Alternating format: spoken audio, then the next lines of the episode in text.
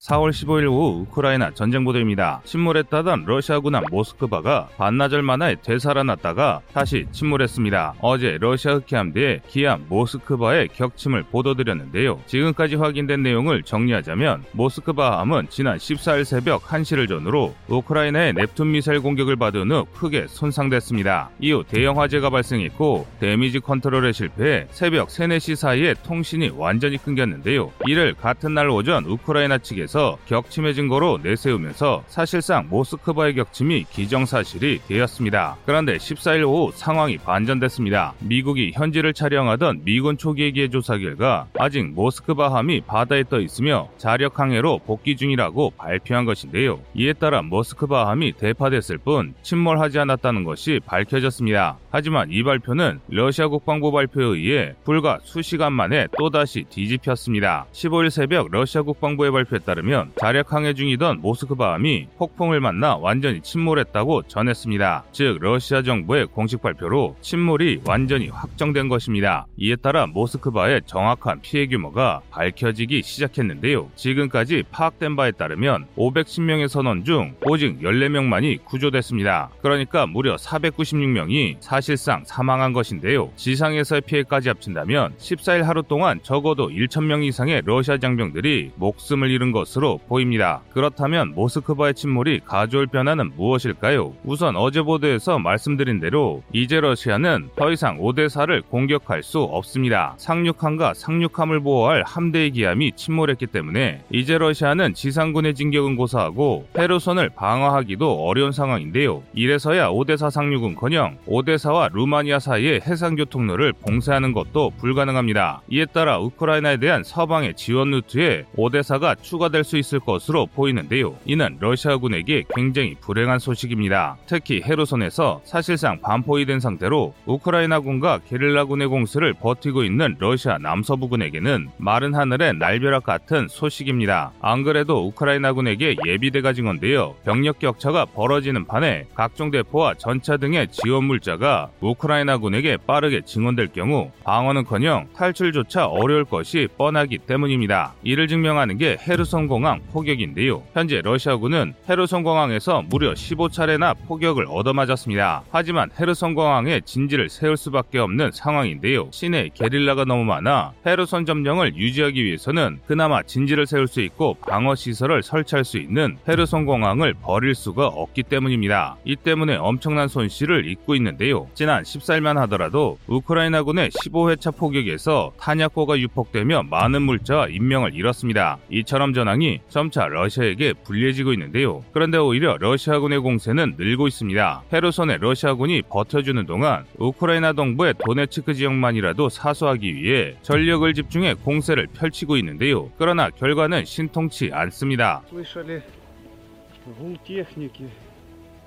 Первая атака была 4 танчика. Отбились. Потом была еще попытка Прорыва и шло уже 7 танчиков, одна Урса Горыныч и две, две Бэхи.